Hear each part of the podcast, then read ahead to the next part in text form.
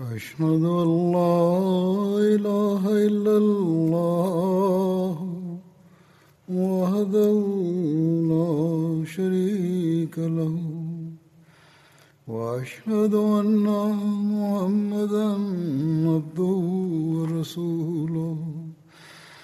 أما بعد فأعوذ بالله من الشيطان الرجيم. بسم الله الرحمن الرحيم. الحمد لله رب العالمين. الرحمن الرحيم. مالك يوم الدين. إياك نعبد وإياك نستعين. اهدنا الصراط المستقيم. صراط الذين أنعمت عليهم. غير المغضوب عليهم ولا الضالين. Hazrat Amirul Muminin Mwenyezi Mungu amsaidie sana anasema nilikuwa naeleza habari za hat Usman raziallahu taala anhu kuhusu kifo chake cha kishahidi na matukio yatokayo baada yake. Hat musleh maud raziallahu anhu ameandika maelezo yake kama hivi.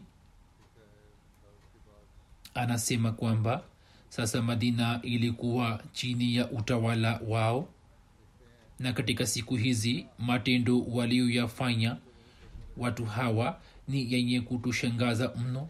Walikuwa wameshamua shahidi hatusman sasa wakazuia mazishi yake na hivyo hakuweza kuzikwa kwa siku tatu.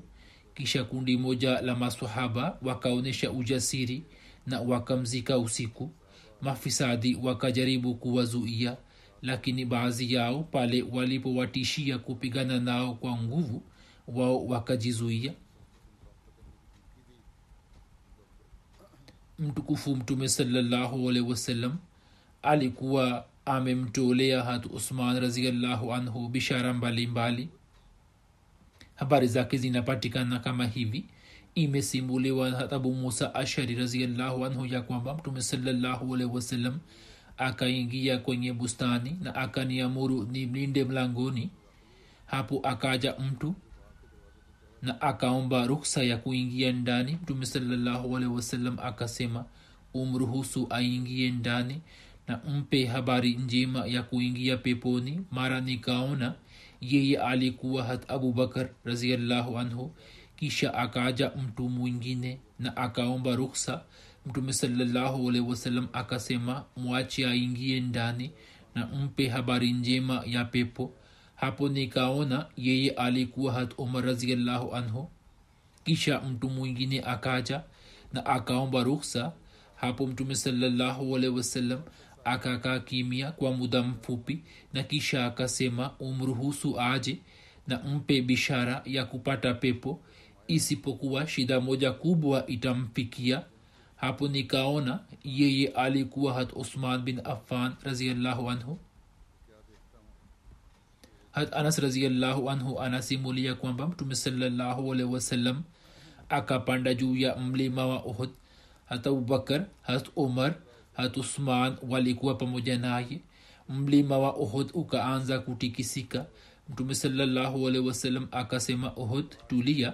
Msimuliaji anasema nafikiri mtume saa salam akapiga na mguu wake na akasema wapo juu yako nabii na swidiki na mashahidi wawili hatibne umar anasimulia kwamba mtume salallahu akieleza habari za fitina moja akasema mtu huyo katika fitina ile atauawa katika hali ya kuzulumiwa.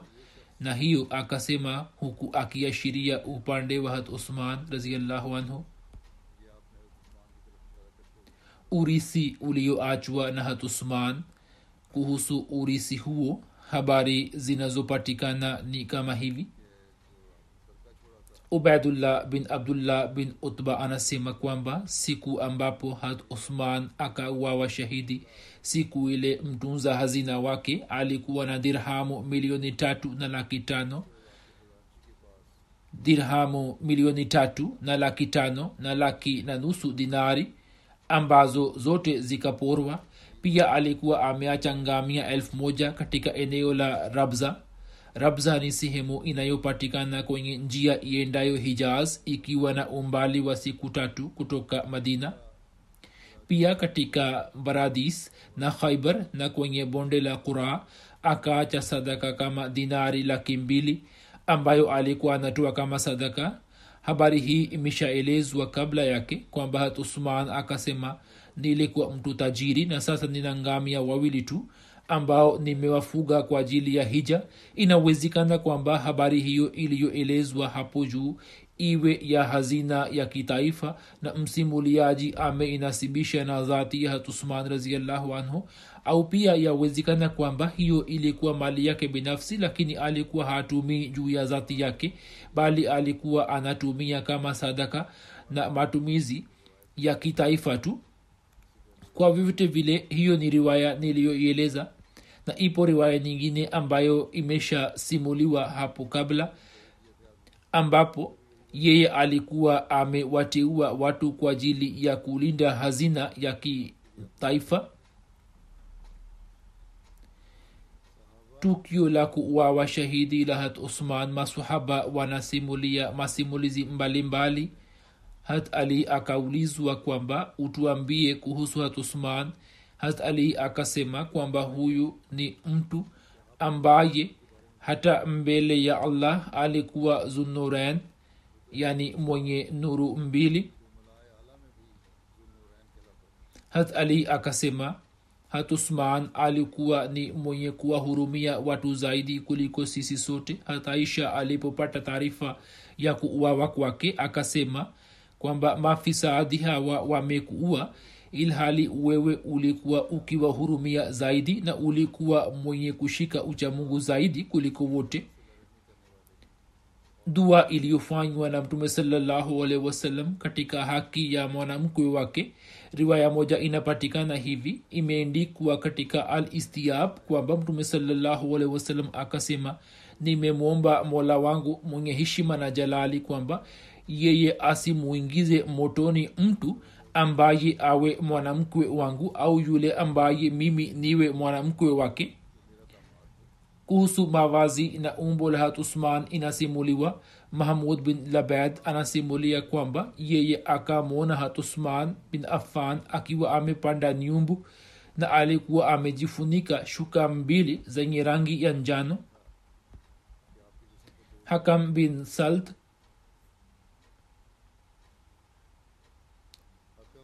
hakam bin salt anasimulia kwamba baba yangu akaniambia ya kuwa yeye akamwona hatusman akitoa hutuba ilhali yeye alikuwa amevalia shuka nyeusi na alikuwa amepaka hina kwenye ndevu yake.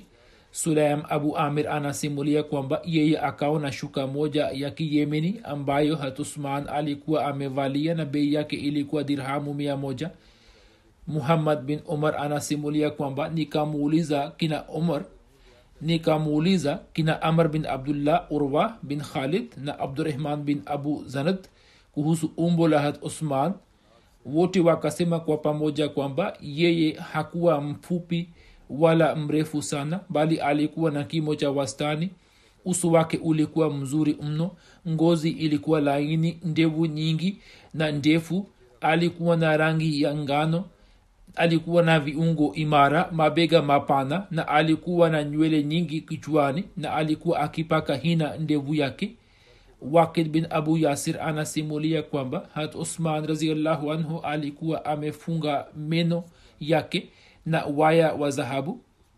Musa bin talha anasema ya kuwa nikamwona hat usman yeye alikuwa akitoka nje siku ya ijumaa akiwa amevalia shuka mbili za rangi ya njano kisha alikuwa akikaa juu ya mimbari na mwazini alikuwa akitoa azana. Kisha alipokuwa akimaliza azana yake hatusman alikuwa akiegemea fimbo yake na kusimama na alikuwa akitoa hutuba huku akishika fimbo ile mkononi mwake. Kisha alikuwa akiterimka chini kutoka mimbari na mwazini alikuwa akisoma iqama. Hasan anasema kwamba nikamwona hatusman akilala miskitini huku akiweka shuka yake chini ya kichwa chake kama mto. Musa bin talha anasimulia kwamba siku ya ijumaa hat usman alikuwa ameegemea fimbo moja. Alikuwa na sura nzuri kuliko watu wote alikuwa akivalia vitambaa viwili vya rangi ya njano moja kama shuka na nyingine ilikuwa kikoi mpaka alikuwa akija juu ya mimbari na kukaa juu yake. Kulikuwa na pete ya mtume sawasalam ambayo maneno ya muhammad rasulullah yalikuwa yamechorwa juu yake. Mtume saa salam alikuwa akiitumia pete ile riwaya inasema kwamba hat anas bin malik anasimulia kuwa mtume salallahu wasallam alipozamiria kumwindikia barua mfalme wa roma akaombwa ya kwamba barua isiyo na muhuri wako wao hawataisoma. Hapo mtume salallahu wasallam akatengeneza pete ya fedha iliyokuwa na maneno ya muhammad rasulullah. Msimuliaji anasema hata saa hizi kwa jicho la kifikra naona weupe wa pete mkononi mwake yani nakumbuka vizuri. Hat anas anasimulia kwamba pete ya mtume salallahu alehi wasallam ikabaki mkononi, mkononi mwake na baada yake ikabaki kwa hat abubakar na baada ya hat abubakar hat umar akaichukua na zama ya hat usman ilipokuja safari moja hat usman alikuwa ameketi karibu na kisima cha uris. Msimuliaji anasema kwamba yeye akavua ile pete na akaanza kuizungusha kwenye kidole chake. Ghafla pete ile ikadondoka. Msimuliaji anasema kwamba kwa siku tatu tukaendelea kuitafuta mpaka tukachota maji yote kutoka kisima lakini pete ile haikupatikana pete hiyo ilipopotea hatusman akatangaza kwamba mtu atakaye itafuta na kuleta kwake atapata zawadi kubwa. Kwa sababu ya kupotea kwa pete hiyo hatusman akapata huzuni kubwa.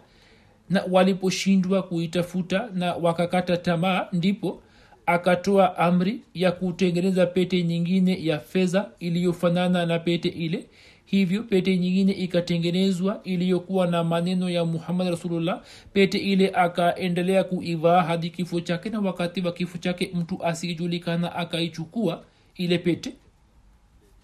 Hatusman alikuwa miongoni mwa ashra mubashira imesimuliwa na hat abdurahman bin akhnas ya kwamba yeye alikuwa miskitini ambapo mtu fulani akamtaja hat ali kwa maneno mabaya. Ndipo hasaid bin zaid akasimama na akasema mimi natoa shahada kuhusu mtume sallahualwasalam kwamba kwa yakini nikamsikia akisema ya kuwa watu umi wataingia peponi nabii salllahualwalhi wasalam atakuwa peponi abubakar atakuwa peponi umar atakuwa peponi uthman atakuwa peponi ali atakuwa peponi talha atakuwa peponi abdurahman bin auf atakuwa peponi zubair bin awam atakuwa peponi saad bin malik atakuwa peponi na nikipenda naweza kutaja mtu wa kumi. Msimuliaji anasema watu wakasema kwamba mtu wa kumi ni nani? Hasaid bin zaid akanyamaza kidogo. Watu wakamuuliza tena kwamba mtu wa kumi ni yupi? Ye akasema kwamba said bin zaid yani mimi mwenyewe. Riwaya hiyo nimeshaeleza hapo kabla kuhusu urafiki wa mtume salallahu alaihi wasallam na hatusman ambao atakuwa nao peponi ipo riwaya ya hatalha bin ubaidullah raziallahu anhu ambaye anasimulia akisema kwamba mtume salallahu alaihi wasallam akasema kila nabii anakuwa na rafiki yake na huko peponi osman atakuwa rafiki yangu.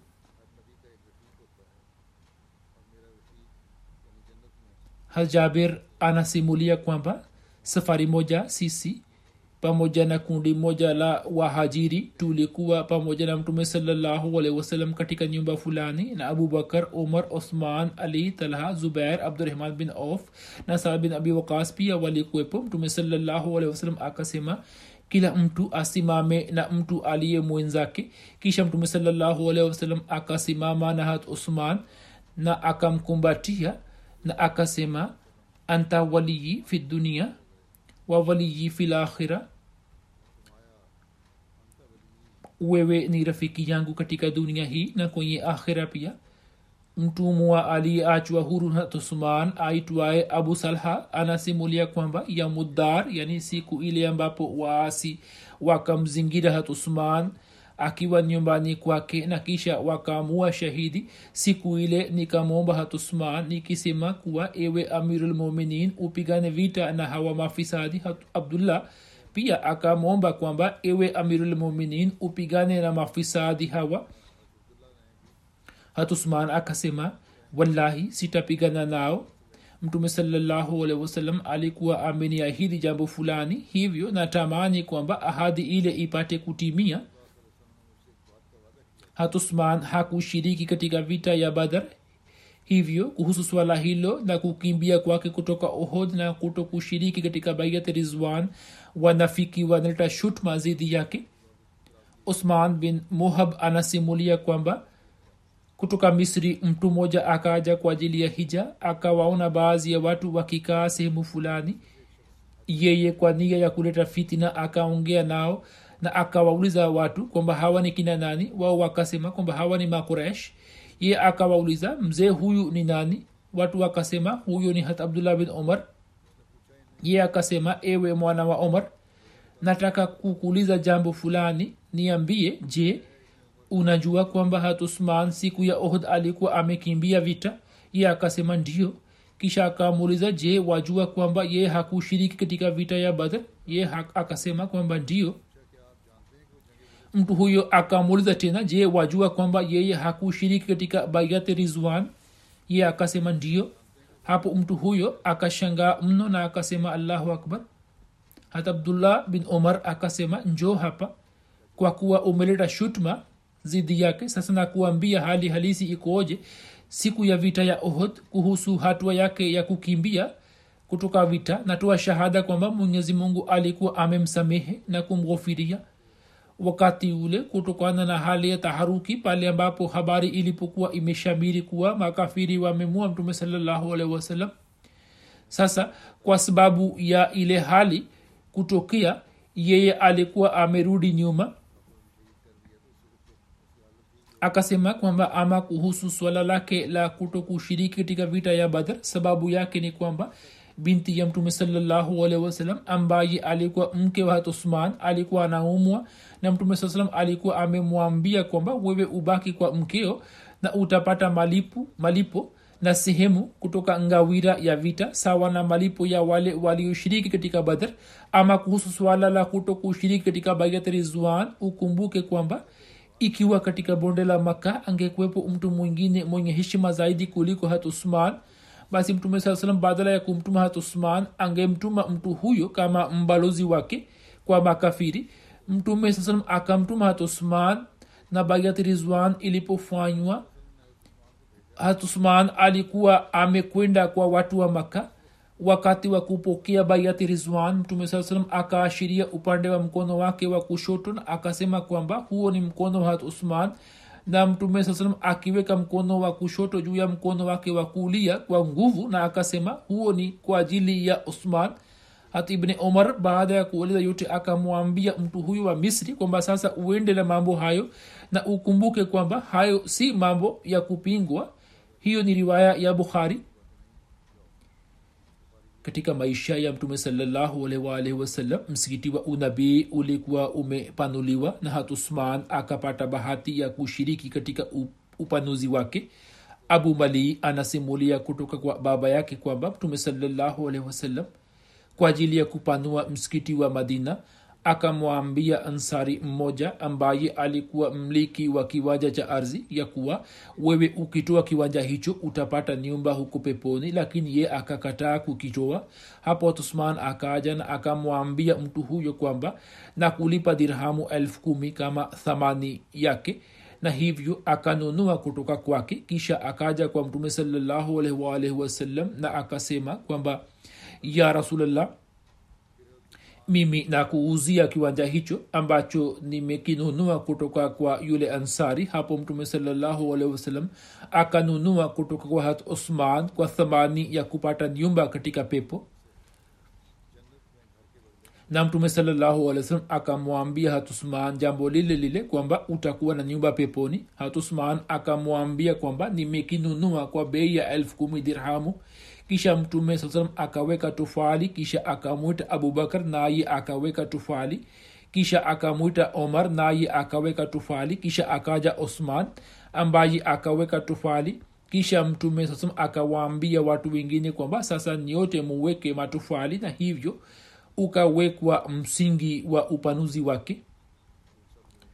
Samama bin hazam kashiri anasimulia kwamba siku ya kuzingirwa kwa nyumba ya hat usman nilikwepo kule hat usman akachungulia nje na akasema mimi kwa kuwapatieni kiapo cha allah na mtume salaa salam na kwamba je mnajua kuwa mtume saa alipofika madina kulikuwa hakuna maji matamu isipokuwa kisima cha roma tu?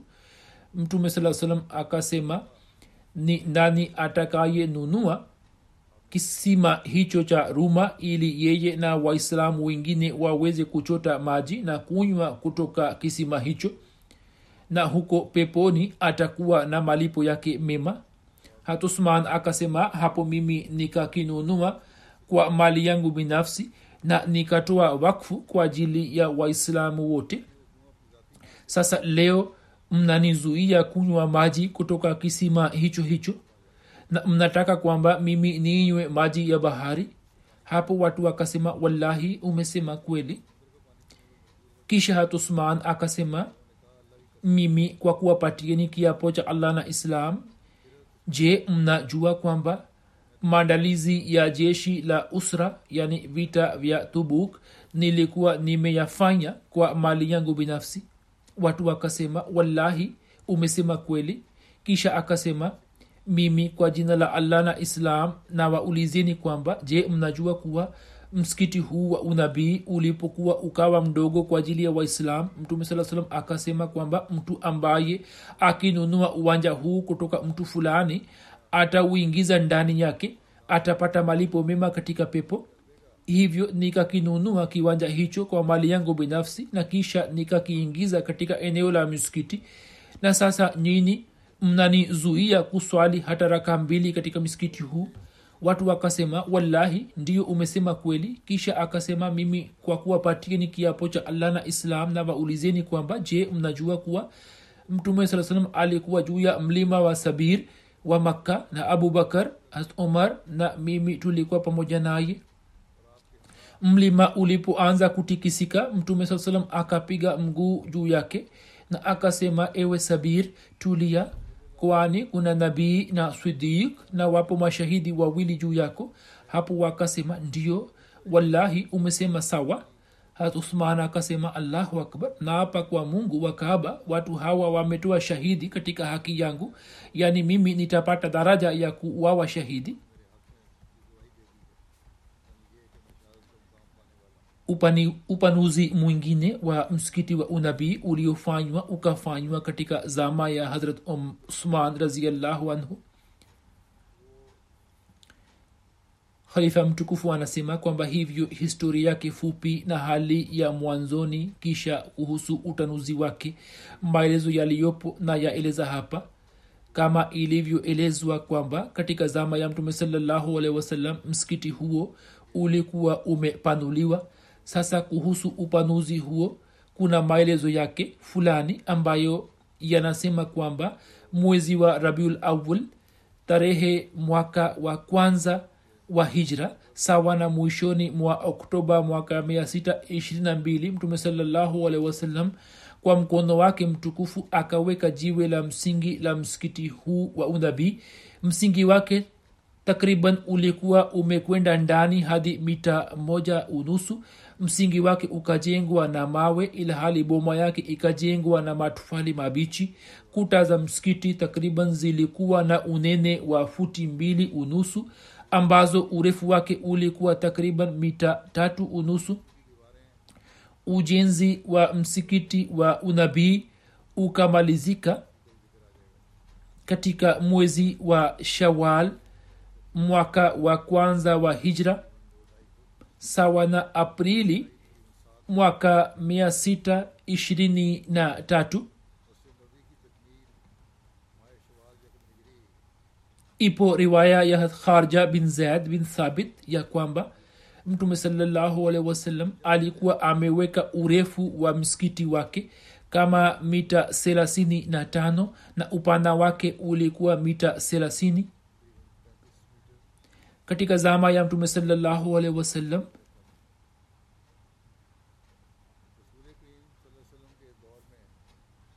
Kwa mara ya kwanza upanuzi wa msikiti wa unabii ukafanywa mnamo mwaka wa saba hijra katika mwezi wa muharam ambayo ilikuwa juni 628 wakati ambapo mtume salallahu alehi wasallam akarejea kutoka vita ya khaibar akatoa amri ya kupanua msikiti wa unabii na kuujenga upya. Upanuzi wa msikiti haukufanywa upande wa kibla na upande wa mashiriki bali kwa asilimia kubwa upanuzi wake ukafanywa upande wa kaskazini na kiasi fulani ukafanywa upande wa magharibi. Upande wa kaskazini kulikuwa na nyumba chache za masahaba na upande ule kulikuwa na nyumba moja ya answari ambaye katika kutoa nyumba yake alikuwa na wasiwasi fulani katika hali hiyo kama ilivyoelezwa hapo kabla ya kwamba hatusman bin affan akalipa dinari elfu kumi na akanunua nyumba ile na kisha akatoa wakfu. Hivyo kwa asilimia kubwa upanuzi wa msikiti wa unabii ukafanywa upande wa kaskazini na magharibi. Baada ya utanuzi huo eneo zima la misikiti likawa na mita hamsini kwa hamsini. Katika zama ya umar msikiti wa unabii ukapanuliwa tena katika mwaka wa 17 hijra. Hat abdullah bin omar anasimulia kwamba katika enzi ya mtukufu wasallam msikiti huo ulikuwa umejengwa na matofali mabichi ambao paa yake ilikuwa imetengenezwa kwa matawi ya mitende na majani na mashina yake yalikuwa yametumika kama nguzo. Hata abubakar sidik hakubadilisha msikiti huo wala hakupanua kwa namna yoyote. Hat umar akaupanua na kuujenga upya lakini hakubadilisha ramani yake na akaupanua kwa msingi wake wa zamani ambapo paa yake ikatengenezwa na majani ya mtende isipokuwa akaweka nguzo kwenye paa yake. Hat umar mna mwaka kumi na saba wa hijra akakamilisha upanuzi wa msikiti huo chini ya uangalizi wake na baada ya upanuzi huo eneo la msikiti likawa pana takriban mita 60 kwa 70 kwanza ilikuwa hamsini kwa hamsini kisha eneo lake likawa sitini kwa sabini mita riwaya hiyo inatuambia kwamba katika enzi hata abubakar misikiti wa unabii ukabaki kama ulivyokuwa zamani katika enzi ya mtume saa salam isipokuwa pamoja na upanuzi uliofanywa hat umar misikiti huo ukawa mkubwa. Kisha katika zama ya ukhalifa wa hat uthman raziallahu anhu msikiti wa unabii ukapanuliwa tena na kujengwa upya. Hili ni tukio la mwaka 29 hijra hat usman akaupanua msikiti wa unabii na kuujenga upya na kwa ajili ya kuboresha zaidi na kuimarisha ujenzi wake akautumia mawe ya jasi na mapambo mengine. Hatusman akajenga kuta za mawe zilizokuwa zimepambwa na mapambo mbalimbali mbali, na kwa mara ya kwanza kwa ajili ya kuupaka rangi unga wa jasi ukatumika. Katika paa yake mbao zenye vioo zilikuwa zimetumika mna mwaka 24 hijra hatusman alipochaguliwa kuwa khalifa watu wakamwomba kwamba msikiti wa unabii upanuliwe wakimweleza kuhusu shida ambayo walikuwa wanapata siku ya ijumaa ambapo kutokana na sehemu finyu watu wengi walikuwa wakilazimika kuswali wakiwa nje ya msikiti. Hivyo hatusman akashauriana na masahaba watukufu na wote wakatoa rai kwa pamoja kwamba msikiti wa zamani ubomolewe na msikiti mpya ujengwe juu yake. Siku moja hatusman baada ya sala ya zuhuri akatoa hutuba na akasema kwamba sifa zote njema zinamhusu mwenyezi mungu. Mimi kwa kubomoa msikiti huu napenda kuujenga msikiti mpya juu yake na mimi natoa shahada kwamba nimemsikia mtume saa salam akisema kuwa anayejenga msikiti mwenyezi mungu anampatia nyumba moja huko peponi. Hat umar faruk alikuwa kabla yangu ambaye jinsi alivyopanua msikiti wa unabii na kuujenga upya huo ni mfano kwangu. Nimeshauriana na masahaba mbalimbali na wote wametoa rai kwa pamoja kwamba msikiti wa unabii ubomolewe na ujengwe upya. Hat usman alipoweka mbele yao mpango wake mpya wa kujenga msikiti wa unabii. Hapo masahaba wachache wakaeleza hisia zao zidi yake. Walikuwa na fikira kwamba msikiti huo usibomolewe na miongoni mwa masahaba hawa walikuwepo ambao walikuwa majirani ya msikiti wa unabii na kutokana na mpango huo nyumba zao zilikuwa zinapata athari. Uwingi wa watu wakaunga mkono na mpango huo lakini maswaba wachache tu wakaupinga hat afla bin hamid anasema hat usman alipotaka kujua rai ya watu. Marwan bin hakam akasema kwamba bila shaka kazi hii ni tukufu mno. Hivyo kuna haja gani ya kupata rai ya watu? Hatusman hakupenda wazo lake na akamwambia kwamba wewe upate kheri. Mimi katika swala lolote sipendi kuwalazimisha watu kwa nguvu. Hivyo napenda kushauriana nao. Hatosmana akasema mimi sitaki kuwalazimisha watu wakubali rai yangu kwa nguvu. Hivyo chochote nitakachofanya nitafanya kwa mariziano kisha pale alipomaliza kushauriana na masahaba wakubwa wakubwa akanunua nyumba zilizokuwa kaskazini mwa msikiti na akachukua ardhi yake. Ijapokuwa yeye alikuwa amewalipa fedha kubwa kama malipo lakini hata hivyo watu wachache walikuwa hawataki kuuza nyumba zao na takriban miaka minne ikapita juu yake na kazi hiyo ikakwama njiani. Imesimuliwa na hatubaidullah khulani kwamba watu walipokuwa wakisita kutoa nyumba zao na ubishi ulikuwa umezidi nikamsikia hatusman akisema kwamba nini mmesema mengi? Mimi nilikuwa nimemsikia mtume saa salam akisema kwamba mtu ambaye kwa ajili ya kupata razi ya allah atajenga msikiti mwenyezi mungu atamjengea kasri kama malipo yake huku peponi.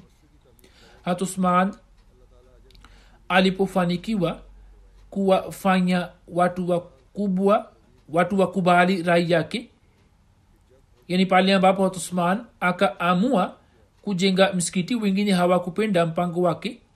Walikuwa wanasema kwamba msikiti huu ubaki kama ulivyo. Hapo hatusman akasema kwamba yeyote atakayejenga msikiti kwa ajili ya razi ya allah mwenyezi mungu atamjengia kasri huko peponi.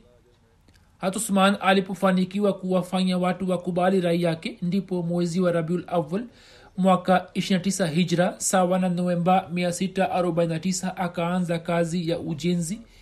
Na kazi hiyo ikachukua miezi kumi tu na hivyo tarehe mosi muharam mwaka wa 3 hijra msikiti huo ukamalizika. Hatusman alikuwa akisimamia mwenyewe ujenzi wote. Mchana alikuwa akifunga saumu na usiku alipokuwa akisinzia alikuwa analala kidogo akiwa miskitini imesimuliwa na hat abdurahman bin safina ya kwamba nikaona ya kuwa kwa ajili ya ujenzi wa msikiti mchanganuo wa sementi na mchanga ulikuwa unaletwa kwa hatusman na nikaona kwamba yeye alikuwa akisimamia mambo yote na ukiwadia muda wa swala alikuwa akiswali pamoja na vibarua na saa nyingine alikuwa akilala kule kule. Hatusman akaupanua msikiti wa unabii upande wa kusini kuelekea kibla na ukuta wa kibla hiyo akaupeleka hadi sehemu ile ambapo upo hadi leo. Upande wa kaskazini eneo lake likaongezwa hadi mita 25 na utanuzi wake ukafanywa upande wa magharibi pia. Isipokuwa upande wa mashiriki ambapo kulikuwa na nyumba tukufu za wake wa mtukufu salallahu alehi wasallam haukufanywa upanuzi wowote. Baada ya ujenzi huo eneo zima la misikiti wa unabii likawa takriban mita 75 kwa 80 katika zama ya tusman idadi ya milango ya msikiti ilikuwa sita kwa mara ya kwanza katika msikiti wa unabii. Mapambo yakachorwa juu ya mawe na rangi ikapakwa. Sawa na kauli ya kharija bin zaid hat usman alikuwa ameziweka dari katika kuta za msikiti wa unabii za upande wa mashiriki na magharibi kwa ajili ya upanuzi wa msikiti wa unabii nyumba ambazo tusman akalazimika kuzinunua. Moja ilikuwa nyumba ya umulmuminin hat hafsa ambaye alikuwa amepewa nyumba nyingine iliyokuwa imeambatana na ukuta wa kibla. Upande wa kusini mashiriki na kwa kupitia njia fulani alikuwa amerahisishwa kufikia hadi nyumba yake pia kutoka warisi wa jafar bin abu talib nusu ya nyumba yao ikanunuliwa kwa malipo ya dirhamu laki moja. Na vivyo hivyo sehemu ndogo ya darul abbas ikanunuliwa na ikaingizwa katika msikiti wa unabii pamoja na kuvuta ukuta wa kibla hadi kwenye kona ya kusini tofauti kubwa iliyotokea katika msikiti wa unabii ni kwamba pamoja na kuvuta ukuta ule kibla yake pia ikavutwa kupeleka mbele na ikajengwa ambapo leo tuwaona mihirabu ya kiusmani huko alama ya mihirabu ilikuwa imejengwa na badala ya kutumia udongo walikuwa wametumia mawe yaliyosagika na nguzo zilizokuwa zikitengenezwa na mawe ndani zake ndani zake nondo za madini ya metali zilikuwa zimetiwa ndani. Na jambo hili likazingatiwa sana kwamba nguzo mpya zijengwe juu ya sehemu zile zile ambapo katika zama tukufu ya mtume salaa salam kulikuwa na nguzo za mashina ya mtende. Katika ujenzi wake vifaa na mtindo uliotumika ulikuwa unafanana na njia ambayo bazintio walikuwa wakiitumia katika ujenzi wa gumbadhe sahra wa jerusalem. Paa yake ilikuwa imetengenezwa na mbao zilizo na vio ndani yake ambayo ilikuwa imeezekwa juu ya mbao ambazo zilikuwa zimewekwa juu ya nguo, nguzo za mawe. Kwa kuwa umar alikuwa amewawa shahidi katika mihirabu ya msikiti wa unabii alipokuwa akisilisha sala hivyo kwa kuhakikishia kwamba tukio la namna hiyo lisitokee katika siku za usoni hatusman alikuwa amejenga mihirabu iliyokuwa imezungukwa iliyokuwa imezungukwa na kuta kutoka pande nne na dari mbalimbali mbali zilikuwa zimewekwa ndani ya ukuta ili maamuma waweze kumwona imamu wao. Hiyo ilikuwa njia ya kwanza kuweka ulinzi ambayo ikajengwa katika msikiti wa unabii na njia hiyo baadaye ikawa sehemu makhsus ya ulinzi wa makhalifa wa banu umaya katika dimashk yaani kwa kujenga kuta mihrabu ilikuwa imehifadhiwa lakini maamuma wangeweza kumwona imamu. Kisha baada yake katika nyakati mbalimbali msikiti ukaendelea kupanduliwa. Sayidina ahmad alsalam anasema mimi namfananisha hat usman na suleiman. Yeye pia alikuwa na shauku kubwa ya kujenga majengo katika enzi hat ali kulikuwa na fitina ya ndani. Upande mmoja alikuwa mwavia na upande wa pili alikuwepo ali. Na kwa sababu ya fitina hizo damu ya waislam ikamwagika. Katika muda wa miaka sita islam haikupata maendeleo makubwa. Katika zama ya osman islam ikapata maendeleo makubwa. Kisha ikaanza vita vya wenyewe kwa wenyewe. Hatmasihi maud salam anasema sio lazima kwamba msikiti uwe umejengwa kwa matofali ya kuchoma na upambwe bali kwa ajili yake itengwe ardhi na kisha wekeni vigingi pembezoni mwake kisha ezekeni paa ya makuti na kadhalik ili katika mvua msipate tabu mwenyezi mungu hapendi mambo ya kujikalifisha. Msikiti wa mtume saa salam ulikuwa umejengwa na matawi ya mitende tu na ukaendelea kutumika kama ulivyo. Kisha hatusman ambaye alikuwa na shauku ya kujenga majengo mbalimbali katika zama yake akaujenga na matofali ya kuchoma na mawe. Huwa nawaza kwamba matamshi ya majina ya suleiman na osman yanafanana sana. Huenda kwa munasaba huo yeye alikuwa na shauku hiyo upanuzi wa masjidul haram ukafanywa mna mwaka 26 hijra. Na katika mwaka huo hatusman akapanua msikiti huo na kwa kununua nyumba za jirani akaingiza ardhi yake katika masjidul haram.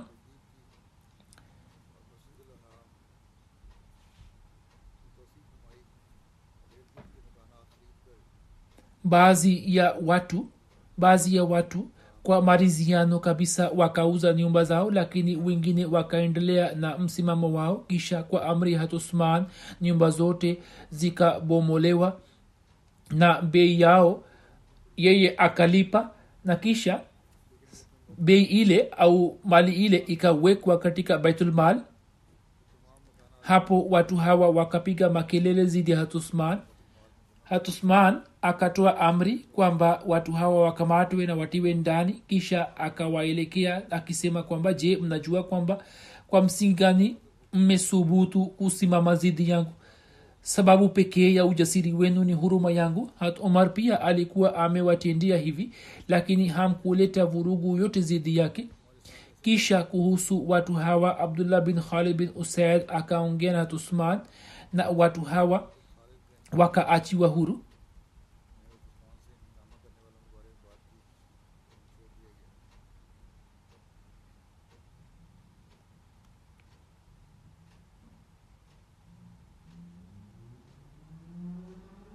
meli ya kivita ya kwanza iliyotengenezwa katika islam ikatengenezwa mna mwaka 28 hijra ambayo ilikuwa zama ya hat usman amir muavia bin abu sufian alikuwa ni mtu wa kwanza aliyepigana vita vya maji katika zama ya ukhalifa wa usman amir muavia alikuwa amemwomba hat umar ruksa ya kupigana vita vya maji lakini alikuwa hakumpa ruksa hat usman alipochaguliwa kuwa khalifa amir muavia akaongea naye mara kwa mara na akaomba ruksa hatusman akamruhusu na akasema kwamba wewe usiwachague watu wala usipige kura kati yao mbali wapatie hiari.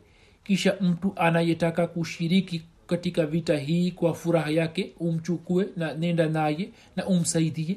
Hivyo amir muavia akafanya hivyo yeye akamteua abdullah bin qais kuwa kamanda wa jeshi la majini ambaye katika misimu ya kiangazi na kipupwe akapigana vita hamsini katika bahari.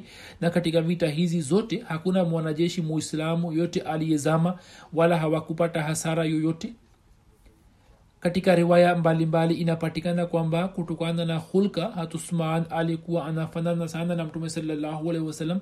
Hata abdurahman bin usman anasimulia kwamba mtume salallahu alaihi akaacha kwa bintiye ilhali yeye alikuwa anaosha kichwa cha tusman mtume saa akasema ewe binti yangu abu abdullah yani osman umtendee naye kwa wema kwani yeye katika masohaba zangu anafanana nami katika hulka hati yahya bin abdurahman bin hatib anasema kwamba nikamsikia baba yangu akisema kuwa mimi katika masahaba za mtume sawasalam katika swala la kueleza jambo kamili na kwa njia nzuri sijawahi kumwona sahaba mwingine yeyote isipokuwa hatusman isipokuwa alikuwa haongei sana. Hata abu raziallahu anhu anasimulia kwamba mimi nikamjia hat binti mtume salallahu alaihi wasallam aghlabu hapo muradi wake unaweza kuwa hat ume kulsum kwani sawa na riwaya wakati wa vita vya badr hat ruqaya alikuwa amesha fariki dunia alikuwa amefariki dunia na hat abu hurera amesimlimu baadaye na baada ya miaka mitano ya vita ya badr amekuja madina hivyo muradi wake unaweza kuwa hat ume kulsum kwani kifo chake kilikuwa kimetokea mwaka tisa wa hijra.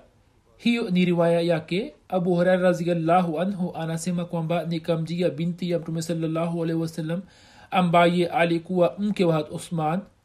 Yeye alikuwa ameshika kitana mkononi akaniambia kwamba muda si muda mtume sasam ameondoka kutoka hapa na nilikuwa nimechania nywele zake hapo akaniuliza kwamba wewe unaonaje kuhusu abu ubdullah hatusman nikasema ni mtu mzuri sana. Mtume akasema basi wewe pia umtendee kwa heshima kwani katika masahaba zangu kutokana na hulka yeye anafanana nami zaidi kuliko wengine.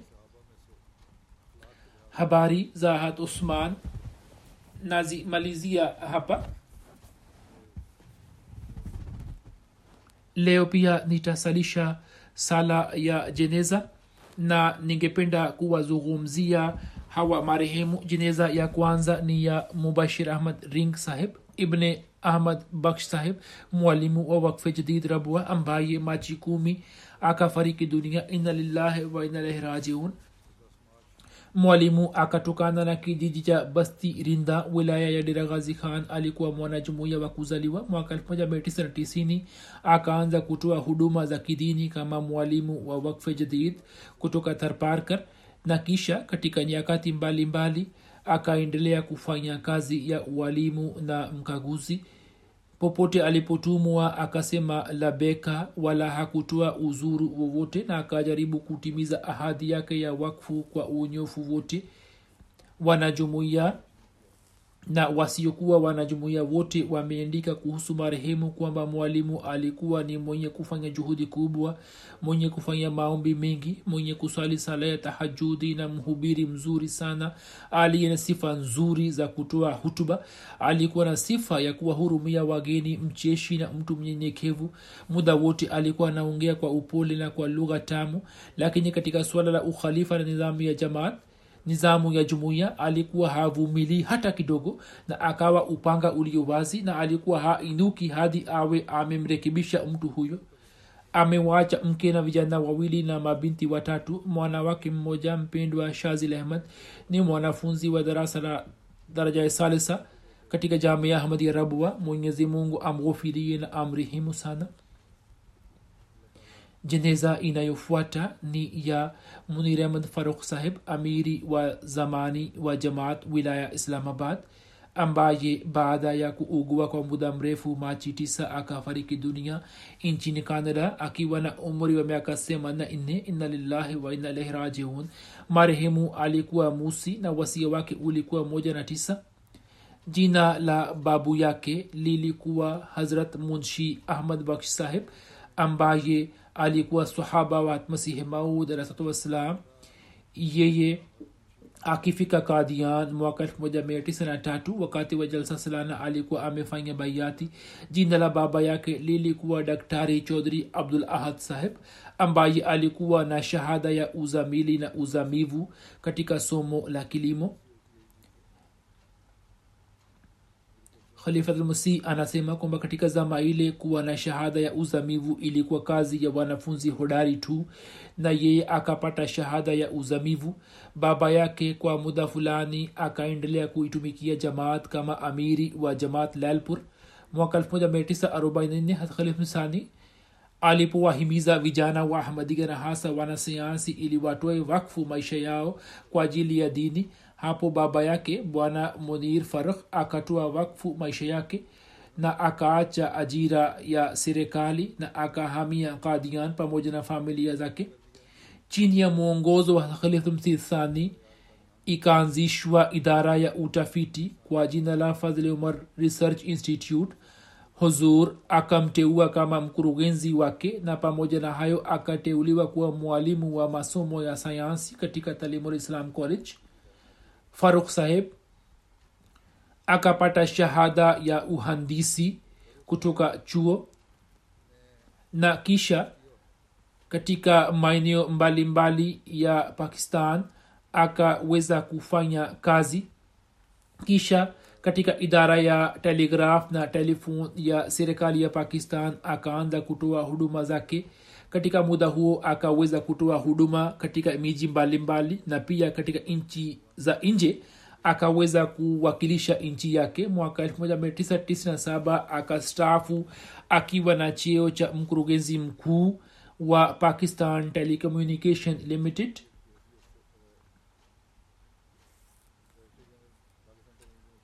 Ameacha mke na wana wawili na mabinti wawili.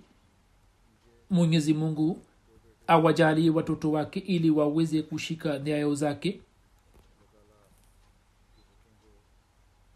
marehemu alipokaa mjini rawalpindi akapata bahati ya kufanya kazi kama kaid majlis khudamul ahmadia na hiyo ilikuwa zama ya mwaka 1974 iliyokuwa na machufuko makubwa zidi ya jamaat. Mwaka 1977 marehemu akahamia islamabad. Mwaka 1990 akaanza kutoa huduma za kidini kama naib amir awal kisha alipostaafu akatoa wakfu maisha yake na hadakhlmsi rabi rahimullahu taala akakubali wakfu wake.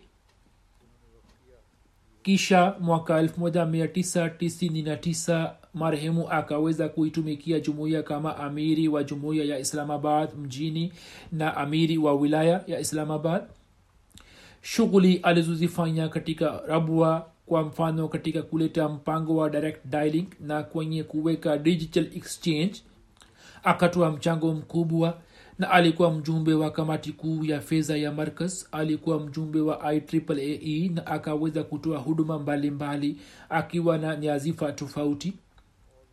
Mwaka 1996 khalifmsi rahimullahu taala alikuwa amemteua mkurugenzi wa fadhili foundation huduma ambayo akaendelea kutoa hadi pumzi yake ya mwisho mwaka 1980 katika zama ya khalifulmsi salis rahimullahu taala wakati wa jalsa salana rabwa kwa ajili ya wageni watokao nje nizamu ya kutafsiri hutuba mbalimbali za jalsa ilipoanza na kwa ajili yake timu moja ya wahandisi wa jamaat ikaundwa. Marehemu katika timu ile akafanya kazi kubwa kwa juhudi na akapata bahati ya kufanya kazi nzuri. Marehemu alikuwa msimamizi mkuu wa timu hiyo.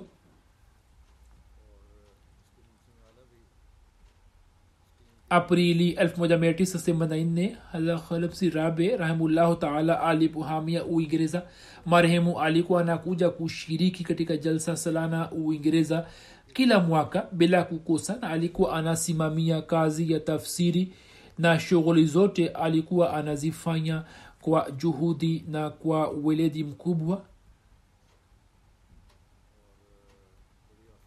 katika zama ya usimamizi wake kama amiri majengo mengi ya jumuiya yamejengwa katika mji wa islamabad. Mwanawake mmoja anasema kwamba baba yetu alikuwa anatuhimiza kufanya kazi ya jamaat licha ya kufanya kazi serikalini.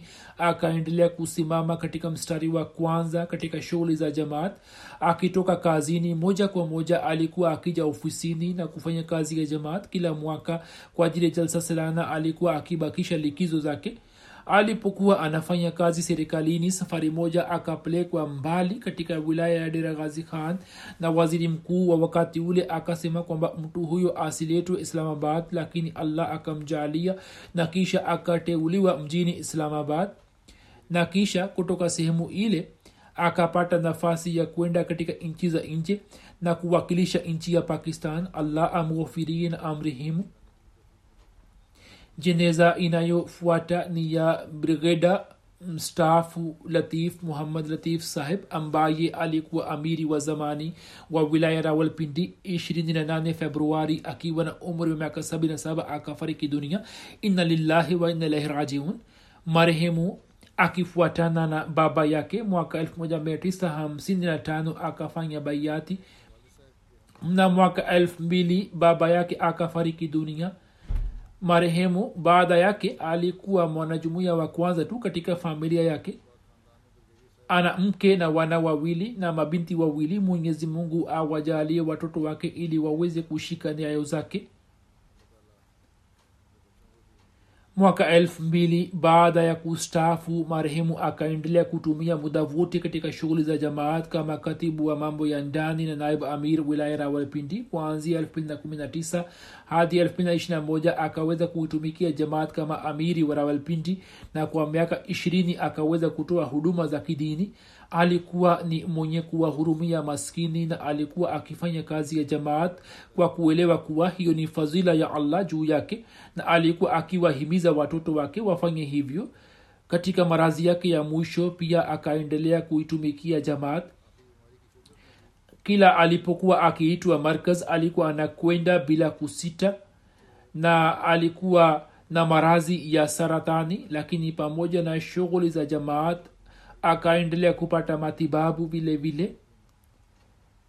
Na kwa ajili ya shughuli za jamaat muda wote alikuwa tayari mwenyezi mungu amghofirie na amrihimu jeneza inayofuata ni ya mheshimiwa konak bek umur bekov sahib ambaye alikuwa mwanajumuiya wa kirgistan 22 februari akiwa na umri wa miaka 67 akafariki dunia. Inna lillahi wa inna ilaihi rajiun. Ilyas kubatuf ambaye ni rais wa kirgistan jamaat anaandika kwamba marehemu namfahamu kwa miaka kumi na mitano. Marehemu alikuwa miongoni mwa wanajumuiya wa awali wa kirgistan. Mwaka elfu mbili akajiunga na jamaat marehemu alikuwa mwanajumuiya mwaminifu na mwenye unyofu. Muda wote alikuwa akishiriki katika mipango ya jamaat na alikuwa akitoa michango kwa wakati. Alikuwa akiswali sala zote na sala ya tahajudi. Katika zama ya umoja wa urusi marehemu akaweza kuitumikia nchi yake akiwa na nyazifa za juu na kwa sababu ya uaminifu wake na juhudi yake katika kazi. Wote walikuwa wakimsifu sana katika miaka ya mwisho ya maisha yake pale ambapo alikuwa hana shughuli nyingi. Alikuwa akiuza vitabu vya dini nchini kirgistan. Kabla ya kupigwa marufuku juu ya shughuli za jamaat marehemu alikuwa akigawa vitabu na tafsiri ya kurani tukufu kwa watu na kutokana na mahubiri yake akaweza kuwafikishia wengi ujumbe wa jamaat marehemu ameacha nyuma mke na mtoto mmoja mwenye umri wa miaka saba. Huyu ni mke wake wa pili. Mke wa kwanza alikuwa ameachana naye na alikuwa na watoto kutoka kwake ambao ni wakubwa na si wa ahmadia mwenyezi mungu awajalie wajiunge na jamaat. Mwenyezi mungu amghofirie na amrihimu mbashiri anaandika kwamba tafsiri ya kurani tukufu katika lugha ya kirusi ilipochapishwa marehemu akatuambia kuhusu makosa yaliyokuwa yametokea katika tafsiri. Nikamwambia kwamba asome yote kisha atuambie kuhusu makosa yake. Marehemu akasoma tafsiri nzima katika wiki mbili tu na kisha akatuambia kuhusu makosa yote mbashiri anasema kwamba marehemu alikuwa anazingatia sana kwa ajili ya swala na alikuwa akiswali kwa unyenyekevu mkubwa. Mheshimiwa usginbav artur saheb anasema kwamba kwa hakika marehemu ndiye aliyeniambia kuhusu jamaat. Nilipokuwa namuuliza maswali mbalimbali kuhusu jamaat alikuwa akinijibu kwa njia nzuri iliyojaa mantiki na hikima marehemu alikuwa na hulka njema mwenye kufanya subira na mtu mpole mno. Kwa kuona hulka zake nikajiunga na jamaat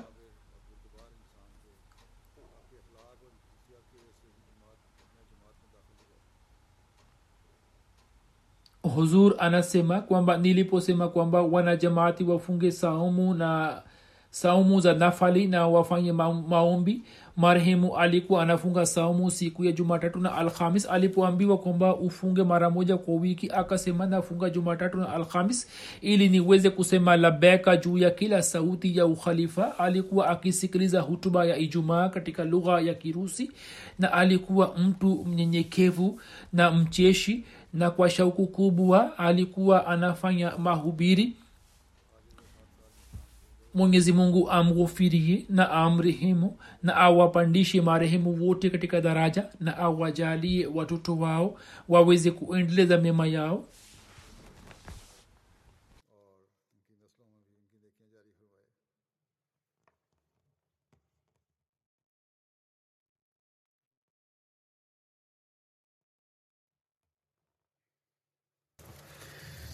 الحمد لله الحمد لله نحمده ونستعينه ونستغفره ونؤمن به ونتوكل عليه ونعوذ بالله من شرور أنفسنا ومن سيئات أعمالنا. من يهده الله فلا مضل له ومن يضلل فلا هادي له. ونشهد أن لا إله إلا الله. ونشهد أن محمدا عبده ورسوله. عباد الله رحمكم الله. إن الله يأمر بالعدل والإحسان. وإيتاء ذي القربى وينهى عن الفحشاء والمنكر والبغي يعظكم لعلكم تذكرون. اذكروا الله يذكركم وادعوه يستجب لكم ولذكر الله أكبر.